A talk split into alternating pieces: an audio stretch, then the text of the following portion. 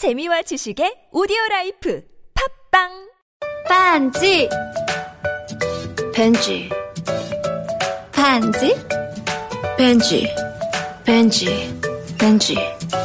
벤지. 빼뺀지. 빼뺀지. 반지. 벤지. 반지. 벤지. 반지? 벤지. 오빠.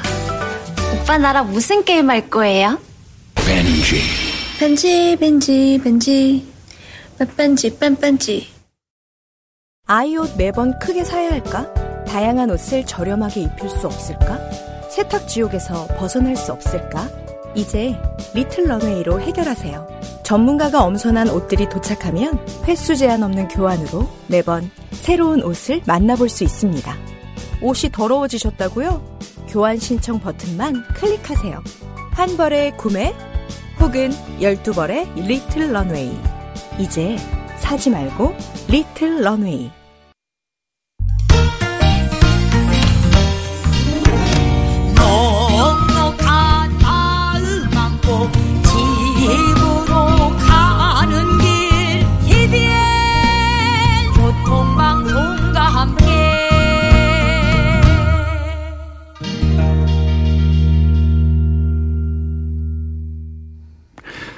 김호준의 뉴스 공장 명절 특근 양지열 변호사와 함께하고 계신데요.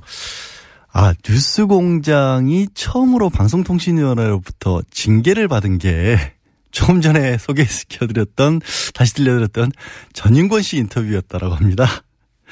정말 민감한 정치 이슈를 많이 다뤄서 늘 조심스러운데 정작 징계를 받은 건 전주권 씨 인터뷰였다라고 하는 그런 슬픈 소식을 들려드리고요.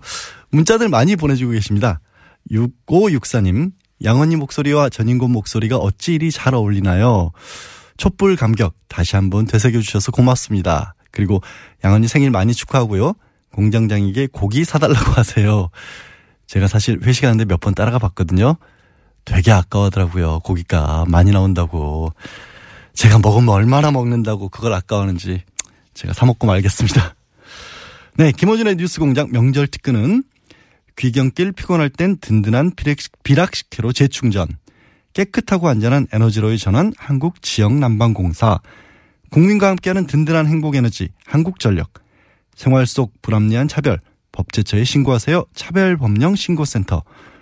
올해도 가족을 위해 국가 건강검진 꼭 받으세요. 국민건강보험공단. 서민의 원스톱 금융파트너 1397 서민금융통합지원센터.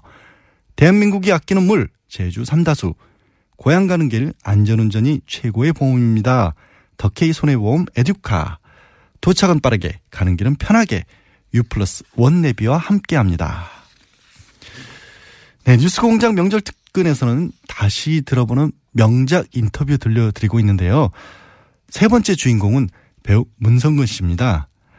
저는 그것이 알고 싶다 초대 진행자로 또 영화 경마장 가는 길에서 솔직히 좀 많이 찌질했죠. 그 남자 주인공. 그리고 늦봄 문익환 목사님의 아드님으로서 또 노사모 활동에 앞장서온 개념 배우, 정말 명품 배우로 그렇게 기억만 하고 있는데요. 하지만 누군가에게는 정말 미운 블랙리스트였던 모양입니다. 뉴스 공장을 찾아주셨던 문성근 씨 인터뷰 다시 들어보겠습니다.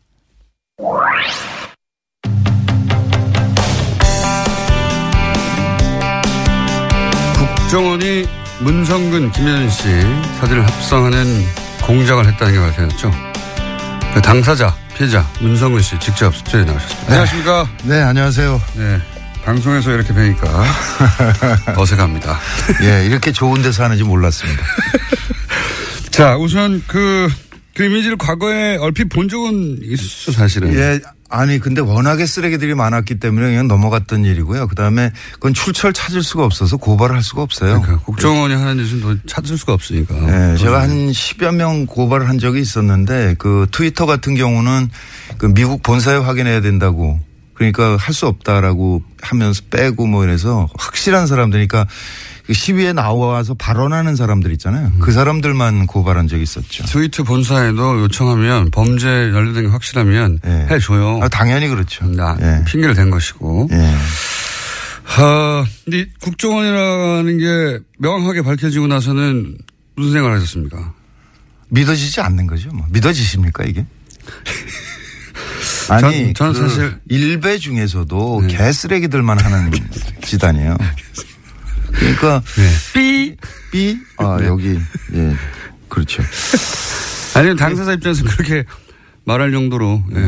아니 격앙될 그러니까 그게 음 아마 해외 토픽에 지금 좀 나오지 않았을까 싶은데 그 최순실 때 라스푸틴 얘기했었잖아요. 네. 아마 그만큼 충격으로 받아들이지 않을까 그런 생각이 듭니다. 그러니까 그게 이제 뭐 일반 네티즌들이 이렇게 했다 이런 모르겠는데 그렇죠. 예. CIA가 했다. CIA가 어, 유명 배우 둘 합성해가지고 그거 목적은 부시 정권을 지키기 위해서 했다. 이러면은 완전 전 세계 토픽이죠. 그 일배 정권이 계속 이어지는 거 아닌가라는 생각이 들어요. MB 정권의 성격이 일배였다면 그들이 이제 그런 공작으로 재- 정권 재창출한 거죠. 그 일배 계속 이어졌고 그다음에 지금 뭐 새누리당 비상대책위원장이니까 그 양반이 청년들에게 일배 열심히 하라 그랬잖아요. 자유한국당. 예. 네. 그런 심성으로 지금 그 양반들이 한쪽 정치 세력을 맡고 있다는 게 참담하죠. 자, 여기까지는, 어, 공식적인 논평이었고. 실제 본인이 어떤 피해를 당했는가, 네. 그 사이에. 왜냐면 그거는 공작의 일환이었을 뿐, 시- 어, 실제 생업을 쥐고 흔들었잖아요. 그 8년 전부터 방송 출연이 안 된다는 거를 알았기 때문에 뭐 괴롭진 않았어요. 그냥 뭐 그런갑다. 뭐, 괴로워하시던데, 사석에서는. 아, 집 팔았어요. 집 있었으니까 뭐. 먹고 사는 데 문제 없는 거고. 네, 집을, 집을 팔, 팔아서. 네. 네. 웃으면서 얘기하지만 집을, 어, 집 팔았어. 그러시다고. 어, 저, 그 단독주택 멀쩡하고 갖고 있었거든요. 지금 오피스텔로 옮겼으니까 뭐 충분하고요. 근데 저는 괜찮은데 그 저 때문에 딴 사람들이 피해받는 게 힘든 거죠. 그러니까 참여정부 때 제가 영화나 뭐 드라마나 뭐 이런 거 출연을 좀 했었는데 모든 회사가 세무조사를 받았으니까요. 아, 출연했던 제가 출연했으면 이제 출연료를 줬을 거 아니에요. 그러니까 제 통장에 돈을 보낸 사람 회사는 모두 다 세무조사를 하더라고요. 그러니까 그 양반들한테 정말 미안하잖아요. 아, 참네. 예. 저도 사실 겪은 게 있기 때문에 저 이해가 가는 게, 예. 어, 뭐 예를 들어서 티셔츠를 저희가 팔았어요. 네. 회사에서. 아무것도 아니거든요. 예. 정말 영세한 업체예요. 조그마한. 거기도 세무조사를 했었으니까 뭐, 예. 문성근 씨를 출연시키고 출연료를 입금했던 모든 회사가 다다 세무조사를 했다. 했죠. 근데 그거 잘 모르고 초반에는 그러니까 뭐 8년 전, 9년 전에, 10년 전에는 초기니까 잘 모를 수 있잖아요. 그래서 그때 섭외돼서 출연했는데 나중에 예를 들어서 방송국이나 서 난리가 나가지고 그런 적도 있지 않습니까? 그 CJ가 갖고 있는 케이블 회사인데 OCN이라고 그래서 이제 처용이라는 드라마를 10부작이었어요. 계약을 하고 4부까지 찍었는데 그다음부터 출연이 없더라고요. 근데 나중에 보니까 그 연출이 임찬익이라는 친구였는데 그 친구가 4부까지 찍고 일부를 편집해서 이렇게 제출했더니 저를 통으로 편집하라 그러더래요. 음. 인물을 빼버리라고. 그러니까 인물을 빼면 스토리가 완결이 될 수가 없는 거예요. 근데 빼라 그러니까 이 친구가 사부까지 찍었는데 그건 어떻게 그러면? 그러니까 4부까지 찍은 거 몽땅 다 빼버린 거죠. 근데 그러니까 이 연출이 그렇게 못한다 나는. 스토리가 안 맞는다 이게. 네. 네. 그러고 버텼어요. 네. 걔도 잘렸죠. 근데 그, 그 친구에 대해서 진짜 그 저는 기가 막힌 게 그게 신인이고 그 연출이란 사람들은 연출하고 있는 동안에만 수입이 발생하거든요. 네. 그러니까 나중에 저한테 와서 아이저 선배님 이렇게 됐는데 정말 어쩔 수 없이 뺐습니다라고 얘기를 해도 나는 양해를 했을 거예요. 그, 그 친구를. 네. 그 감독을. 네. 네. 근데 수입도 없는 자가 네. 그걸 덜푸덕 거절하고선 잘리더라고요. 그래서 설마 계약이 됐고 이미 납- 사편까지 찍었는데 감독까지 교체하겠나 싶었겠죠. 그리고 또 한 번은 미안했겠죠. 당연히 네, 그 친구는 저에 대한 의리를 지킨 건데 네. 본인이 날아가군요. 참 묘한 게 그 이후에 보면 CJ가 그걸 통편집해서 그 이제 한 다음에 그때부터 지금까지 음. 저한테 단 한 번도 양해의 말을 한 적이 없어요. 아, 미안했다. 그때 어쩔 수 네, 없었다라든가 아니면 누구 한 사람을 보내서 이렇게 그러니까 그 일이 벌어졌을 때 이걸 문제 삼으려면 문제 삼을 수 있었을 거 아니에요. 뭐 팟캐스트도 많고 그러니까 네. 제가 나가서 얘기를 하면 되는데 사실은 CJ가 뭐 회장도 구속돼 있고 몸도 아프다 그러고 그래서 아휴, 사정이 그렇겠지 뭐 그. 또, 나, 맨, 저도 맨날 당하던 일이니까 그냥 양해하고 이제 문제 거기는. 재벌이고요. 그- 아니. 그래, 그래서 양해하고 넘어갔는데. 누가 누구를 챙겨줄 이 사람들이. 아직도 얘기가 없는 거예요. 아직도. 예. 야, 이게 뭐 이- 일종의 또 다른 갑질이죠. 네. 예, 자기 고통은 자기 고통이고 자기가 남에게 준 고통은 아무런 관심이 없는 거니까 그리고 인정해야 되니까 그때 그랬다는 걸. 그렇 뭐 그럴 수는 있는데 그래도 이건 뭐 비공식입니다 그러면서 술자리에서 조용히 얘기를 할 수 있을 거 아니에요. 충분히. 그렇다고 이제 문재인 씨가 그거를 공개하고 폭로할 분이 아닌데. 왜냐면 이 얘기도 지금 처음 하시는 거 아니에요. 사실. 그렇죠. 예. 그런 일을 겪었음에도 불구하고. 근데 지금도 이 방송을 들으신 실제 관계자 여러분은 예, 공식적으로는 아니어도 예, 소주 한잔 하시면서 푸시면 좋겠고. 어, 대중 이미지가 굉장히 중요한 배우들을 어떻게 다시는 복귀하지 못하게 만들까. 명계남 씨가 복귀가 참 쉽지 않은 게그 양반 경우에 바다 이야기가 좀전 국민이 다 아는 것 같아요. 음. 그 그때 지금 되돌아보면 그 한나라당 의원이 그 국회에서 면책 특권으로 그걸 발, 발언을 했거든요. 미- 어, 요약하면 명예남 씨가 바다 이야기, 소위 이제 도박, 예, 거기서 도박 뒷돈을. 받아가지고 그 돈으로 문성근 정치에 진출하라고 뒷돈을 정치 자금이 그거다. 이렇게. 뭐 정권 재창출을 위한 통, 저 자금을 마련했다 이런 거였죠 네, 전체적으로는. 그래서 이제 그 중에 저도 뭐, 수- 뭐 수백억을 했다는 얘기가 수백억. 있었는데 수백 어디 그게 있어요? 그러니까 그 명계남 씨 얘기는 저 스위스 은행 비밀번호를 까먹었다 그러더라고요. 그, 그 친구는 임플란트 할 돈도 없거든요. 그러니까 이거는 풀어줘야 돼요. 그래서 검찰에 출두하면 그거는 꼭 물어보려고 그럽니다. 좀 근데 아마 저 자료가 너무 많아서 지금 못 찾을지도 모른다라는 생각도 들고요. 그게 이제 정권 그러니까 저 타- 탄핵 국면으로 들어가면서 파기를 시작을 했을 거 아니에요. 근데 그 옛날 건 안 했을지도 모른다. MB 정권 시절 거는. 뭐그 흔적이 좀 남아서 지금 나오고 있는 건데. 네, 그런 거죠. 예. 그래서 이제 문정근 씨가 그럼 10년간 뭐 했냐? 예, 주로 등산했어요. 그래서 제가 종아리가 굉장히 단단하고요. 평상시에 어디 뭐 하시냐고 산이에요, 산. 어, 피톤치트가 너무 풍부해. 산에 항상 가 계셨고, 예. 네. 평상시 항상 등산복이었습니다. 그래서, 예. 부른 사람이 없기 때문에 부르지 않는 산으로 가는 거예요. 산에 많이 가셨고, 어, 그 시절 얘기하자면 문화부 장관을 지냈던 네. 이창동 감독님의 이야기도 하지 않을 수가 없습니다. 그분도 음. 물론 그분이 영화를 더디게 만드는 스타일이기도 한데 네 네. 영화를 만들기 위해서 지원 요청을 한 적이 있잖아요. 네, 그때 그 시라는 영화죠. 그거는 특히 이제 영화진흥위원회는 그 해외 유명 영화제에서 수상한 사람들에게는 조금 더 지원을 하는 게 있습니다. 네, 그렇겠죠, 당연히. 예, 뭐 네. 마스터스 뭐 그- 그런 식으로 해가지고 근데 그때 임권택 감독하고 이창동 감독이 냈는데 두 명이 이제 두 명을 뽑기로 돼 있었거든요. 네. 둘을 하- 했는데 되니까 이제 또 다시 뭐 심사를 했다든가 그래요. 네, 그래서 당연히 되겠죠. 당연히 예, 됐는데. 시 시나리오를 빵점을 줬죠. 근데 그 작품이 깐느에서 저 시나리오상을 받았어요. 그 난리가 난 거죠. 어떻게 시- 깐느가 상준 거를 빵점을 줬냐 그래가지고 영진이가 그때 뒤집혔었고 예. 그때 영진이 현장 했던 친구는 그작 그것 때문에 그랬는지 그 직후에 아무튼 돈 받아 먹고 깜빵 갔죠.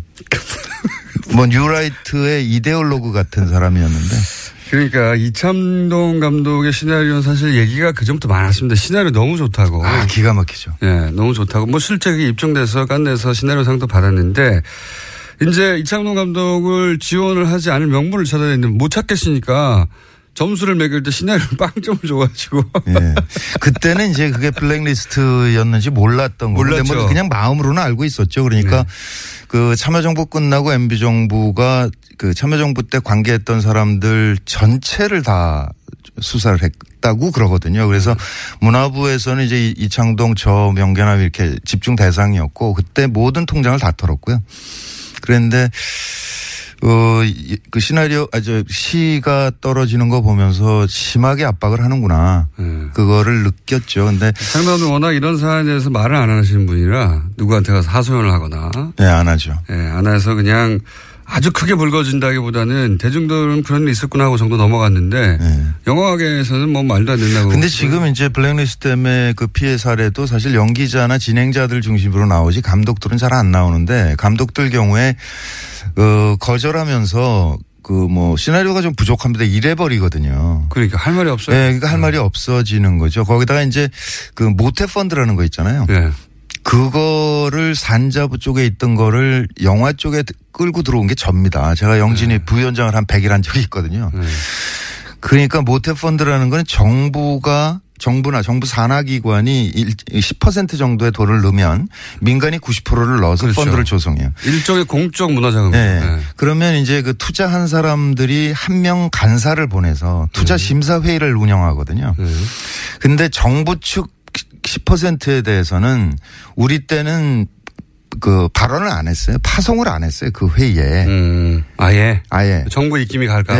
네, 그러니까 아예 안 했는데 이걸 문학에서 알아서 판단하라고. 그렇죠. 그랬는데 그 정권이 바뀌면서 파송을 시작한 거죠. 음. 그래서 이를테면 그 영화에 송강호가 들어가 있다 그러면 아니 송강호 러닝 개런티가 이렇게 많어. 음. 그냥 그 한마디를 하는 거예요. 그 사람이. 음, 음. 그럼 눈치를 딱 채는 거죠. 그딴 사람들은 아 원하지 않는구나. 네. 그거 빼버리는 음. 거죠. 송강호 씨 정도 되는 그런 레벨의 배우들도 그런 불이익을 알게 모르게 당했습니까? 변호인 이후에 그 친구 한 2년 당했죠. 근데 근데 그 친구는 워낙에 이제 그 티켓 파워가 크니까 네. CJ가 안 할라 하면 예. 워너가 하는 거죠. 네. 그 워너 브라더스가 투자하고 뭐 봉준호는 넷플릭스랑 했잖아요. 그러니까 일종의 국부 유출이죠. 그러니까 우리가 생산을 해야 되는데 우리가 생산을 거절해 버리니까 그 컨텐츠가 외국 저 자본가로 넘어가게 되는 거죠. 가장 최고 수준의 배우나 감독들도 그랬으니까 네. 아, 문성근 씨를 날리는 건 어렵지 않았겠죠. 네, 뭐 간단한 문제죠. 그냥 전화 한 통이거나 뭐 사실- 헐리우드에서 픽업할 배우는 또 아니었지 않습니까? 그러니까 아, 제가 한창 활동할 때는 연락 왔었어요. 제가 그러니까 영어를 외우면 이렇게 네. 할 수는 있을 것 같은 사람으로 보였나 봐요. 그래서 몇 번 제안이 온 적은 있습니다. 아이고 제가 그래도 맞아요. 10년 전에는 네. 그 10년이면 그런 생각 안 했어요. 아. 요번 드라마 보니까 네. 그렇게 자글자글해요. 그래서 어디 댓글을 보니까 문성근 씨는 연기는 뭐 참을만 한데 너무 쭈글쭈글하다 이렇게. 그런데 네. 이게 이제 그런 피해 뭐 지금 뭐 말을 어 기억나는 대표적인 것만 하셨는데 네.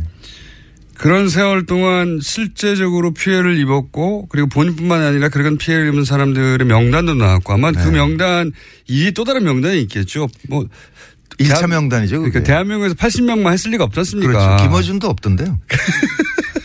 저는 대신 소송을 많이 당했잖아요.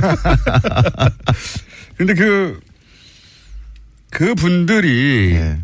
어, 그렇게 사실 정부, 국가에 당한 것이고, 그리고 경제적으로도 손실을 입었고, 어, 한 사람이 인간으로 세, 그 자연인으로 생활도 네. 잃었고, 어, 그리고 배우로서의 직업적인 전망도 잃었고, 너무 많은 걸 잃었지 않습니까? 네. 그리고 그게 국가의 부당한 폭력이었기 때문에 이제 소송을 하겠다고 선언하셨잖아요. 네, 네. 실제. 네. 그럼 민형사상 소송을 다 하실 생각이세요? 네, 다 해야죠. 그 사실 박근혜 블랙리스트 보면 문화부까지 내려간 거는 확인이 된 상태잖아요. 특히 이제 문화부 직원들은 자기 장관 날아가고 뭐 국장 날아가고 그러니까 열받아 가지고 그 차징을 하고 있었던 거고 네, 그. 덕분에 지금 이제 김기춘 네. 씨랑 깜빵을 간 문화부. 장관들이 큰 역할을 했죠. 그렇죠. 드러나는데. 그런데 저 지금 MB 블랙리스트는 국정원에서 만들어졌다는 사실만 수사 의뢰가 된 거거든요. 네. 근데 그 이- 이후에 그게 어떻게 실행됐느냐를 음. 따져봐야 될 거 아니에요. 하나는 문화부를 통해서 영진이로 네. 뭐 번역원에 우리 그 뭐 예를 들면 황석영 선배 이런 거는 번역 지원을 안 했거든요. 음, 그런 식으로. 네, 그런 식으로. 꼼꼼하게 했어요. 예, 그거 내려간 게 있고 또 하나는 KBS, MBC 같은 공영 방송이 있고요. 출연 못하게 하고. 또 한쪽에는 SBS나 뭐 CJ나 이런 그 민영 방송들이 있는 거잖아요. 그럼 그리고 영화에는 투자사가 있고 제작사가 네. 있고 각각으로 다 압박이 내려갔는데 지금은 맨 위에 상층부에 만들어졌다는 사실만 수사가 되고 있는 네. 거죠. 그러니까 이게 방송사의 대개 본부장이나 사장한테 직접 하거나 본부장한테 하거든요. 음. 그러면 사장이 본부장에게 본부장이 CP에게 CP가 PD에게 네. 그러면- PD는 미안한 얼굴로 와가지고. 예, 예, 뭐. 야, 예. 이해해 주라 뭐 이렇게 하고 넘어가는 거거든요. 그러니까 이 중간 단계가 지금 빠져 있는 거죠. 그러니까 음. 요거를 어, 지금 사실 검찰이 인력이 부족한 상태일 거예요. 뭐 안원구 정- 정장도 사람이 필요하다 그러시 얘기하시던데 그러니까 너무 많으니까요. 너무 많으니까 지금 판단을 지금 수사를 못 하고 있는 거죠. 그러니까 우리가 그거를 고발을 하면서 동시에 KBS, MBC, SBS 노조에 예. 이거 나중에 검찰에서 수사 받지 말고 예. 그냥 스스로 알려달라. 예, 정보를 취합을 해봅시다 우리가. 어. 그러니까 나는 뭐 본부장한테 들었다. 네. 본부장이 누구는 안 된다고 하더라. 음. 그런 거 조각조각을 모으면 전체 그림이 만들어지지 않겠냐. 음. 그런 예 그렇게 해야 이 수사도 그 그러니까 속도가 붙을 것이고 또 하나는 검찰이 지금 손이 못 미치고 있기 때문에 음. 이거를 그 우리 쪽에서 좀 근거를 좀 만들어서 수사가 편하게 아, 만들어주자. 이거 좋은 아이디어신 게 네. 수사를 받아본 입장에서는 검찰도 그런 일정을 잡고 그 해당 PD나 혹은 본부장을 연락해서 언제 나오냐 조율하고 굉장히 시간이 오래 걸리거든요. 그렇죠. 예, 예. 예. 그 그분들도 다 이제 생활하고 있기 때문에 그거를 미리 지금 마침 또 KBS, MBC 양대 네. 방송국의 노조들이 파업을 하고 있기 때문에 그렇죠. 직접 현장에 가서도 그런 얘기를 하시고 이 방송을 들으신 분들도 네. 아예 그냥 일종의 민간 태스크포스처럼 만들어서 네. 서로 서로 네. 정보를 공유하고 해서 하면 일이 좀 간단해지고 빨라지겠네요. 정보도 많이 모이고. 네, 지금은 일단 민변에 김영민 변호사가 붙었고요. 그다음에 어, 최동욱 변호사께서 예, 변호사 변호사라 그러니까 되게 이상하네. 네. 전 검찰총장. 예. 근데 저는 역사 바로쓰기 차원에서 그분이 검찰총장 하는 게 맞았지 않습니까? 갑자기 또 그쪽. 정현주 사- 정현주 선생이 KBS 사장으로 복귀하는 게 맞지 않습니까? 그렇게 볼 수도 있습니다. 예. 네, 저 그러니까 남은 임기를 하시는 게 맞는 것 같아요. 어찌 됐든 그분이 일종의 자원봉사로 참여를 하시겠다고 의사를 밝히셨고. 본인도 당했기 때문에 그 심정을 누구보다 잘 알겠죠. 네, 그렇죠. 예. 누구보다 잘 알아서 저도 그 얘기 들었는데 최동욱 전 검찰총장이 아마 이게 방송으로 처음 나가는 것 같습니다. 검찰총장이 이 블랙리스트의 피해를 입은 어뭐 연기자, 배우자, 문화예술인들의 소송을 무료로 변론해 주시겠다고. 네, 그랬습니다. 예, 연락이 왔어요. 예. 대단히 감사드리고요. 예. 저희 방송도 한번 나오셔야죠. 네. 여하간 그러면 그렇게 팀을 꾸려서 혼자 하시는 것도 아니고 예, 예. 그러니까 참여연대도 같이 하기로 했고요. 그러니까 다른 배우들은요. 다운 연기자. 다른 배우들은 제가 그저께 SNS에 올렸는데 한 다섯 분 정도가 참여를 하겠다고 음. 의사를 밝혀오셨어요. 80분 다 해도 되는 거. 아니, 근데 감독들은 안 빠지거든요. 대부분. 근데 음. 그 감독이 42명이나 돼요. 감독. 그 한편에서는 좀 뿌듯하기도 합니다. 그러니까 영화가 굉장히 중요하다라는 거를 MB 정부가 알았었구나. 그러니까 문재인 정부도 영화가 중요한 걸 알아서 좀 지원을 좀 해, 해야 될 텐데. 그러니까 지금 정부 지원이 끊긴 지가 거의 10년 됐어요. 그렇죠. 네, 참여정부 때 하고 그다음에 끊어버리고 정부는 오로지 화이트리스트라고 소위 국뽕영화만 네. 국뽕영화. 네, 그거는 MB 때부터 시작된 일입니다. 그러니까 모태 네. 펀드를 통해서 네. 소위 이제 방송국이나 그런 펀드를 동원해 가지고 정부가 권장하는 영화, 건전 영화죠, 소위. 그렇죠. 예. 네. 건전 영화만 지원했고 실제 이런 문화예술계에 지원이 필요한 것은 지원을 끊어버렸어요. 그랬습니다. 죽으라고. 예. 자, 그럼 소송이 이제 막 준비 단계에 들어간 거네요. 그렇죠. 아무래도 요번 달 말 정도까지는 취합을 끝내고 어 10, 10월 초쯤에는 이제 소장이 들어가야 되겠죠. 음, 그럼 고소고발 모두 형사, 민사 다. 형사 민사 다 해야죠. 그러니까 음, 형사 하, 형사 동시 진행하는데 아무래도 형사를 먼저 진행을 하게 될 테니까 거기에 따라서 이제 민사는 영향을 받잖아요. 민사는 그러면 그 대상이 일단은 제일 기초는 국가, 그 다음에 네. 그 이명박 대통령, 원세훈 원장이 세 사람은 필수고요. 예, 세, 세 대상. 예. 근데 이제 MBC 노조 같은 경우는 김재철 사장을 하고 싶어 하는 모양이더라고요. 음. 그건 당연하잖아요. 예. 그러니까 KBS 노조는 또 KBS 사장을 하고 싶어 하고 그래서 이게 아마 좀 포- 폭이 넓어질 거는 같습니다. 알겠습니다. 최동욱 전 검찰총장이 이, 어, 문화예술인 블랙리스트 사건의 무료 변론을 받았다는 소식과 함께 이제 막 준비가 시작됐고 이 소식을 아직 듣지 못하신 분들은 뭐 문화예술인 중에 혹은 감독들 중에도 네네. 어, 문성훈 씨에게 연락을 주시고요. 네, 그리고 방송국이나 영화 투자 제작사에 계신 분들도 네. 연락을 주십시오. 네. 이걸 그냥 넘어갈 수는 없죠. 네, 10년 짜글짜글 해주셨고, 회사에 직접 하셨고, 주로 주요 활동은 등산으로 10년을 보내신. 그리고 10년 동안 돈도 없기 때문에 연애도 한 번 못하신. 자, 억울한 얘기인데 즐겁게 좀 나눠봤습니다. 네. 배우 문성근 씨였습니다. 네, 감사합니다. 반갑습니다. 예. 웃으면서 문성근 씨 말씀을 하셨는데 사실 지난 9년간 얼마나 힘드셨겠어요. 그야말로 피눈물을 흘리셨을 것 같습니다. 문자로도 그 마음들을 읽으셨, 읽으셨나 봐요. 2001님. 아, 문성근 배우님 얼마나 마음고생을 하셨을까요? 진짜 제가 다 부들부들이네요. 6000님. 정말 어이가 없는 이야기들이네요. 정부가 발전하는 우리 영화계의 발목을 잡았네요. 그런 거 안중에라도 있었을까요? 어제 또 새롭게 나온 뉴스죠. 그러니까 국정원 심리전단에서 이른바 문성원 씨 합성 사진을 유포를 하면서 보고서가 있었는데 거기에 도청 감지 장치 가동이라는 문구가 쓰여 있었다고 합니다. 이게 무슨 얘기냐면 이거를 자기들끼리 유포를 하면서 국정원이 이거를 유포한다는 걸 알려지면 안 되니까 혹시라도 도청이 될까봐 감지 장치를 달아서 그 전화 대화를 나눴다는 겁니다. 이게 혹시라도 부끄러운 줄 정말 최소한의 부끄러움이라도 있어서 그랬다면 천만 다행인 거고요. 그냥 들키기 싫어서 그런 거라면 진짜 다시 한번 한숨만 나오는 그런 일입니다. 다시는 이런 일 반복되지 않아야 될 겁니다. 오빠, 우리 어디 가는 거야? 정수 가지. 와, 우리 말 타러 가는 거야? 그렇게 좋아? 고민하지 말고 장수로 오세요. 온 가족이 즐기는 승마 체험과 국내 최대 규모의 말역사 체험관 등 장수에는 정말 볼 것, 누릴 것들이 넘쳐난답니다. 말의 심장 소리를 직접 느껴보는 장수에서의 하룬 여행. 장수는 항상 가까이 있습니다. 주말 여행은 장수로. 승마 체험 예약은 063-350-5486. 아, 아, 또 목에 걸렸어. 왜 작은 건 없지? 그럴 땐 더 알티지 오메가 3. 스마트폰을 너무 많이 봤나 봐. 눈이 너무 건조하네. 그럴 땐 더 알티지 오메가 3. 아, 손발 또 저려. 그럴 땐 더 알티지 오메가 3. 알았어, 알았어. 더 알티즈 오메가 3. 그래. 약사들이 만든 GM팜을 검색해 보라고. 오케이. GM팜.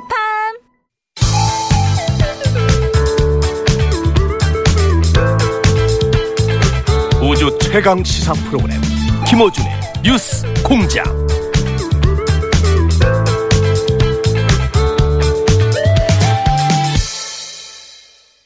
네, 4부 시작했는데요. 문자 몇 개 들어볼까요? 유랑님, 쓰레기 때문에 정품이 밀려나는 세상.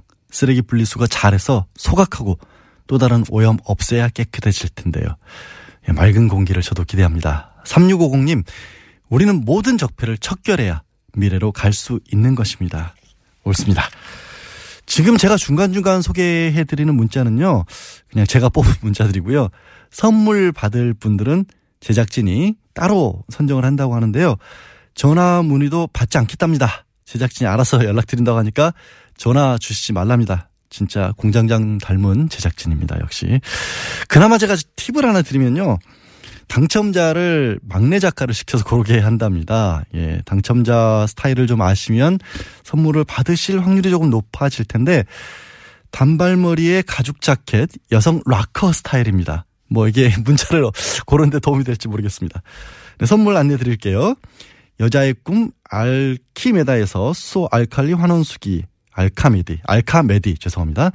20년 전통 식품 명가 주식회사 사홍원에서 온라인 상품권 매트의 명가 피크론에서 IoT 스마트홈 온수매트 두고두고 보고 싶은 책 길벗 어린이에서 그림 도서 세트 이태리 명품 구두 바이넬에서 구두 증정권 드립니다. 네. 김호준의 뉴스공장 명절 특근 오늘 마지막 순서는 세계적인 석학 리처드 도킨스입니다. 사실 이 책이 1976년에 쓰여졌으니까 40년이 넘었죠. 내가 아니라 내 안의 유전자가 나의 진짜 주인이다. 그러니까 내가 이러저러한 행동을 하는 이유가 유전자 때문이었다라는 지금 들어도 사실 충격적인 그런 내용이었는데 김호준 공장장도 이런 정도에는 놀라는 모양입니다. 놀라서 직접 섭외를 했다고 합니다. 그 이유가 뭔지 확인해 보십시오. 뉴스공장 오늘은 아주 모시기 힘든 분을 모셨습니다. 네, 세계적인 석학이시죠. 리처드 도킨스 영국 옥스퍼드대 명예 교수 스튜디오에 나와 계십니다. 안녕하세요. It's a great pleasure to be here. Thank you. 네. 이렇게 여기 오게 돼서 저도 기쁩니다. 제가 이제 이- 이기적인 유전자 책을 읽었어요. 한 15년 전쯤에. 그리고 나서 두 가지를 제가 책으로부터 이해를 했는데 첫 번째는 어, 유전자는 자신을 복제해서 증식시키는 프로그램이고 개체는 그 프로그램이 탈 것이다. 네. 제가 이게 맞게 이해한 겁니까? 좀. You got it absolutely 100% 맞는 말이고요. 그 외에 조금 더 덧붙이자면 우주 어디에서든 간에 이러한 자기를 뭔가를 반복하려는 그런 것이 생긴다면 이것은 꼭 DNA가 아닐 수도 있습니다.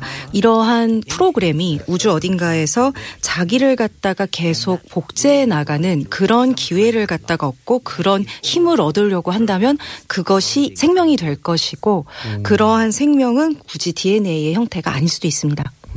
자, 그럼 두 번째로 이 책을 통해서 제가 책에는 많은 얘기를 하고 있긴 하지만 이해한 것은 그렇게 이제 생물학적으로 유전되는 것 이외에도 문화적으로 전달되는 단위가 있는데 그게 밈이다. 그리고 이 밈이라는 개념은 본인이 직접 만드신 거죠? Yes, that's right. And that was 예, 그렇습니다. 그리고 제가 그 이 밈이라는 얘기를 한 것은 복제라는 것이 얼마나 일반적인 것인가. 예를 들어서 이런 다른 행사, 행성에서 이런 복제 행위가 일어나게 되면 이런 형태를 띌 수도 있다라는 그 일반적인 것을 갖다가 말씀드리기 위해서 제가 이 이기적인 유전자의 책을 그렇게 끝냈습니다. 꼭 DNA일 필요가 없다라는 거죠. 그래서 뭐든지 이게 밈도 좋고 뭐도 좋고 이렇게 자기를 복제하고 스스로 복제본을 만 들어내서 그리고 이것을 운반자에 태우는 그런 형식으로 된다라는 것. 그것이 사실은 그 다윈의 자연 선택이 굳이 DNA가 아니고 진이 아니더라도 이런 형태로도 나타날 수 있다. 이런 얘기를 하고 싶었던 겁니다. 근데 저는 과학적인 포인트보다 제가 이 책을 읽으면서 인상적이었던 것은 사람한테 감정이입을 한 게 아니라 이때까지 생물학들은 대부분 사람한테 감정이입을 했단 말이죠. 근데 그 유전자의 감정이입을 했어요. 유전자 관점에서 바라본. 그러니까 사물인데 자신을 그 사물에 대입하는 능력. 이게 없으면 이런 이론이 탄생하지 않았을 것 같은데. 이게 이런 자신을 객관하는 능력이 본인이 타고난 겁니까? 아니면 과학을 통해 훈련된 겁니까? 어느 쪽이 더 큰 비중일까요? Imagination is a 어, very 상상력이라는 것은 과학의 굉장히 중요한 부분입니다. 네. 그러니까 그렇기 때문에 이렇게 우리가 사물에 우리가 이입을 해서 상상을 할 수가 있는 거죠. 그 프랑스의 유명한 그 분자 생물학자인 자크 몰로는요, 어, 화학에서 내가 뭔가 해결 못할 문제에 부닥치면 내가 만약 전자라면 요 다음에 어떤 일을 할까 이렇게 상상을 한다고 하셨습니다. 물론 많은 생물학자들이요, 아 내가 코끼리라면, 내가 사자라면, 내가 물고기라면 그 요 다음에 어떤 행동을 할까 이렇게 상상을 합니다. 저는 여기서 하나 더 나아가서 내가 DNA 분자라면 어떤 생각을 할까, 어떤 행동을 할까 이렇게 상상을 한 겁니다. 사실 이것은 굉장히 중요한 도약입니다. 이게 그냥 사자다, 토끼리다 이렇게 상상이 아니라 내가 사자의 DNA라면, 코끼리의 DNA라면 이렇게 상상을 했을 때 그래야 진화적으로 올바른 답을 얻을 수가 있기 때문입니다. 그냥 사자라고만 상상을 해서는 진화적으로 올바른 답을 얻지 않을 못할 수 있습니다.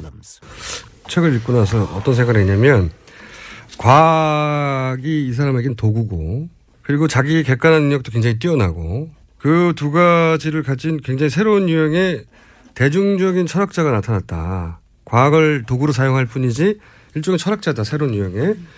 어, 제가 이렇게 정의했는데 이게 마음에 드십니까? I like that description. I think that 저는 그 철학자라면 누구나 다른 사람과 소통하는 것을 배워야만 할 필요가 있다고 생각합니다. 어떤 철학자 같은 경우는 다른 철학자하고만 얘기를 하느라 전혀 알아들을 수 없는 얘기로 하는데 그것은 저는 좋은 철학자가 아니라고 생각합니다. 그리고 또 저는 또 최고의 철학자라면 반드시 과학에 대해서 배우고 과학의 언어를 사용하도록 스스로 교육할 의무가 있다고 생각합니다. 이 과학을 알고 이용할 줄 모르는 것이라면 그렇게 된다면 철학은 그 미래가 없습니다. 자, 그리고 대중적으로 두 번째로 큰 영향을 끼친 책이 뭐냐면 만들어진 신, 예. 전 이건 영상으로 봤어요. 어, 다큐도 있더라고요. 저도 이제 개인적으로 무신론자인데 제가 무신론자가 된 거는 건방지게도 10대 시절에 어, 신이 정말 있나? 이렇게 의심만 해도 신이 벌을 할 거다라고 하는 이제 교리를 접하고 나서 이게 무섭긴 무서워요. 근데 이게 너무 부당하지 않냐. 의심만 해도 벌을 주면 벌 준다고 항복을 하면 너무 비겁한 거 아니냐. 여기서부터 사실 출발했거든요. 네, 제가 무신론자가 된 건. 본인은 어- 어떻게 무신론자가 된 겁니까? I'm not surprised to hear that 사실 별로 놀랍지 않습니다. 그런 얘기를 들었을 때 분명히 똑똑하신 분 같으니까 당연히 그렇게 생각을 하셨을 것 같고요. 말이 안 되는 겁니다. 그러니까 믿지 않는다고 벌을 받는다.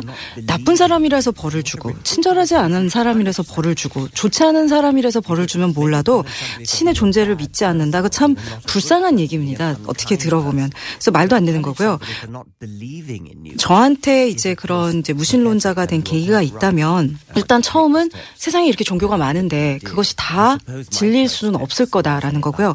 두 번째는 저에게 어떤 종교적인 관제가 남아 있는 게 있었습니다. 처음에 고등학교에서 생물학을 공부를 하면서 이 생명이라는 현상의 이 복잡함에 너무 놀랐고 이렇게 복잡한 게 있으려면 누군가가 이것을 갖다가 기한한 사람, 디자인한 사람이 있지 않을까라는 생각은 했습니다. 그런데 어, 다윈의 자연 선택 선을 배우고 나서 아 이게 누군가가 어떤 한 사람이 절대자가 와서 이것을 갖다가 디자인했다 이런 거 필요 없구나. 다윈의 자연 선택이 이런 생물 현상의 복잡함을 훨씬 더 잘 설명해 주는구나. 그때 제가 무신론자가 되는 첫걸음을 디딘 것 같습니다. 저는 개인적인 무신론자에 그쳤거든요. 이걸 남들에게 널리 전파할 생각까지는 없었어요. 근데 신이 없다! 이런 선언을 왜 이렇게까지 대중적으로, 공세적으로 하게 된 건지. 그건 또 이유가 있나요? First, let me say I'm very pleased to be having 이 만들어진 신이 아마 세계에서 영어하고 도곡권을 제외하고 가장 많이 팔린 나라가 10만 부 이상 팔렸거든요. 한국일 겁니다. 그렇기 때문에 이제 여기 한국에 와서 이런 얘기를 하는 게 굉장히 기쁜데요. 제가 이렇게 공개적으로 선언한 이유는요. 종교라는 게 굉장히 나쁜 영향을 세상에 미치고 있다고 믿기 때문입니다. 저는 종교의 이름으로 굉장히 많은 사악한 일들이 일어났다고 생각합니다. 그 이유는 맹목적인 믿음, 즉 여기서 맹목적이라고 하는 것은 증거 없이 무언가를 믿는 것이 내가 뭐든지 해놓고 그것을 정당화할 필요 없이 뭔가를 하는 그런 정당화를 핑계를 주는 것이기 때문이라고 그렇게 믿습니다.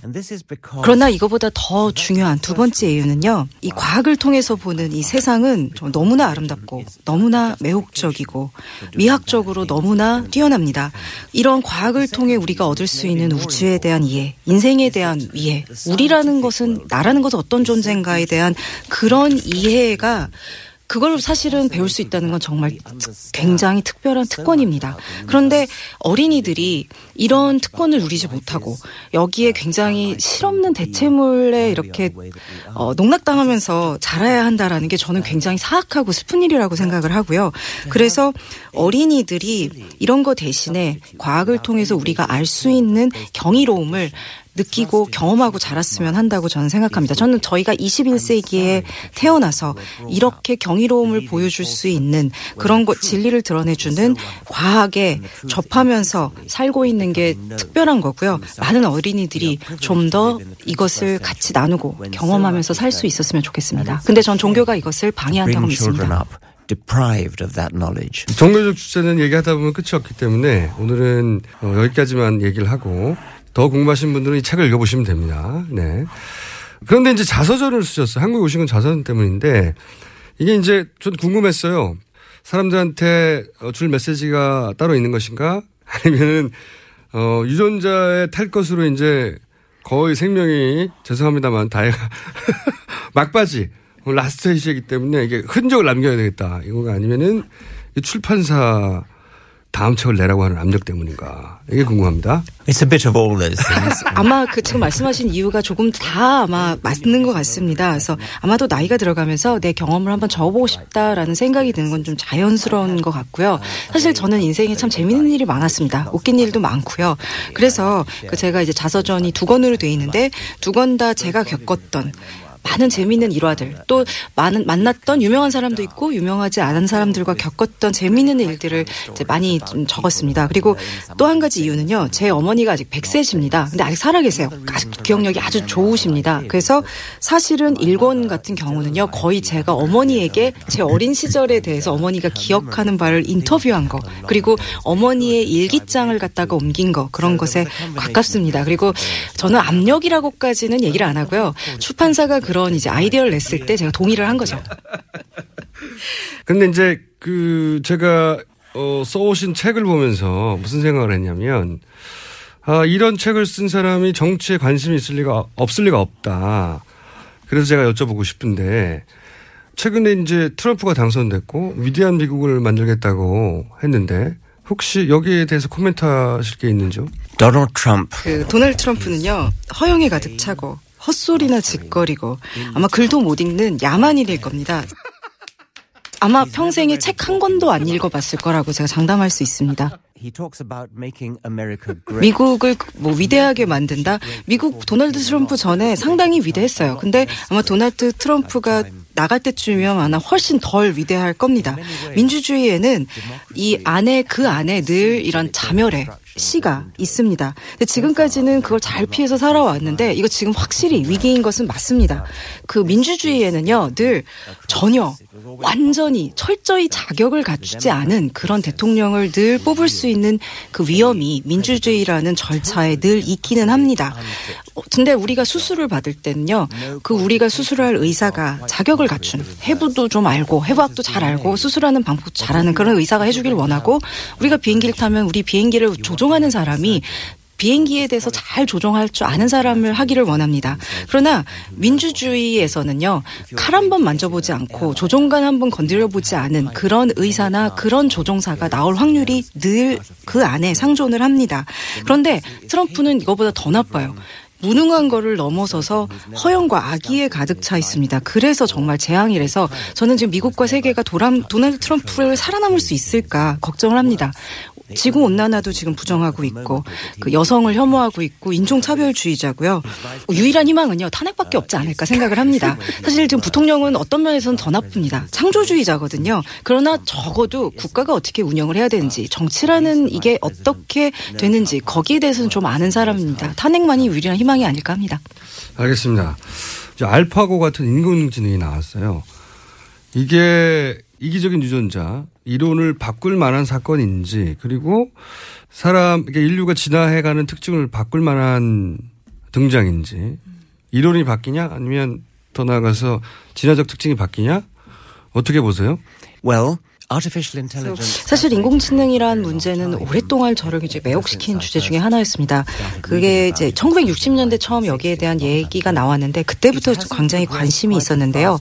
사실 생각만큼 이게 빨리 진행되지는 않았습니다.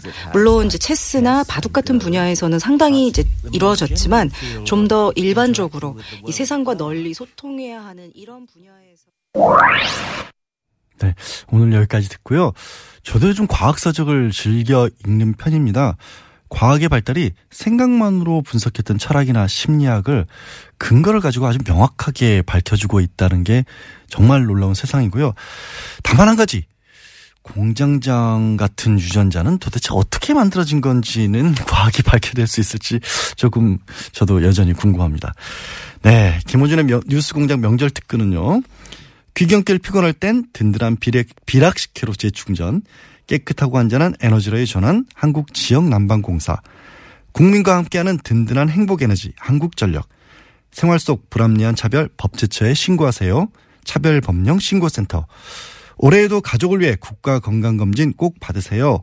국민건강보험공단, 서민의 원스톱 금융파트너, 1397 서민금융통합지원센터, 대한민국이 아끼는 물 제주 삼다수 고향 가는 길 안전운전이 최고의 보험입니다. 더케이 손해보험 에듀카 도착은 빠르게 가는 길은 편하게 유플러스 워너비와 함께했습니다. 마지막으로 문자 몇 개 더 읽어드릴까요? 6799님 시골 다녀와서 몸살이 심한데 출근합니다. 그래도 라디오 덕에 즐겁게 출근합니다. 버스 타고 출근하는데 시내 도로는 한산하네요. 네, 시내는 한산합니다. 7721님, 으악, 청소기 돌리려다 도킨스. 잠시 멈추었네요. 마침 다윈의 식탁 꾸역꾸역 어제 읽었는데 어우 정말 타이밍 절묘합니다. 아, 네 뉴스 공장 명절 특근 오늘 준비한 순서는 여기까지고요. 저는 변호사 양지열이었습니다. 내일 아침 7시 5분에 공장 돌리러 다시 돌아오겠습니다.